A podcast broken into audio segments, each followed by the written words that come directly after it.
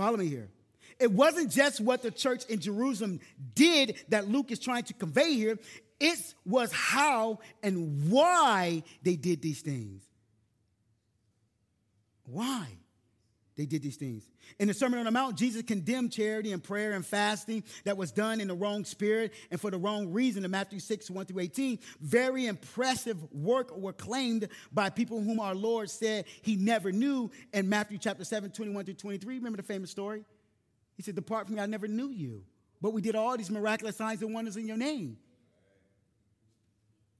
So, with this attitude of Jesus, we as the church can truly fulfill our mission statement by what? By having a heart to give our time, our finances, our talents, and our gifts for the church. That's one way. Another way is by fasting and praying for the church. Show up on Wednesday nights at 6 o'clock. Let's pray. Let's pray for God to move in your lives within the church, right? Displaying the fruit of the Spirit, doing ministry together. And my final text is this verse 46 and 47. This, if we do this, and if we live like this, we grow. Verse 46. So they worshiped together at the temple each day, met in homes for the Lord's Supper, and shared their meals with great joy and generosity all the while praising God and enjoying the goodwill of all people. For each day the Lord added to their fellowship those who were being saved. They were actually happy to be around each other. I know.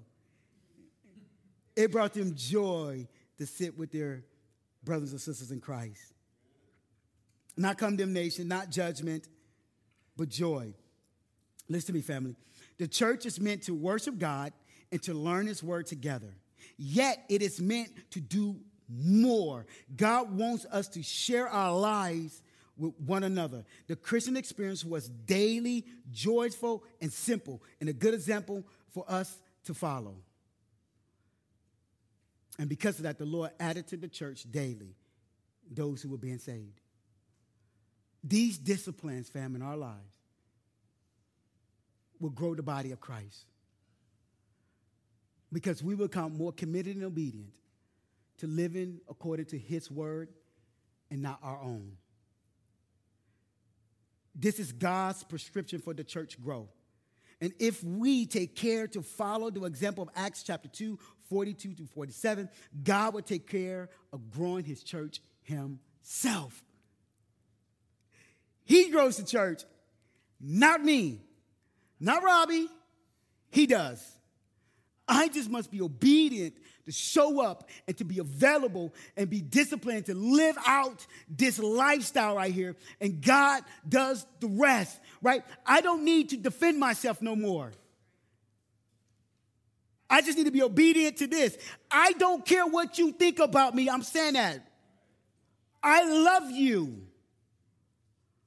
But my responsibility and call is to be obedient to the word of God so that when you connect to me, that you will see that this is real. This what gave them faith. The apostles and the 3,000 who were saved to live out this is because they witnessed the truth of the gospel, right? So non believers should be inspired by believers and not look at another believer and say, You look just like me, act like me, talk like me, walk like me, live like me.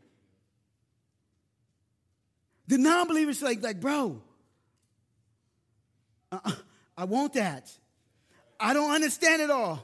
But what I do know is what you got, I don't got. And I want it because I don't want what I got no more.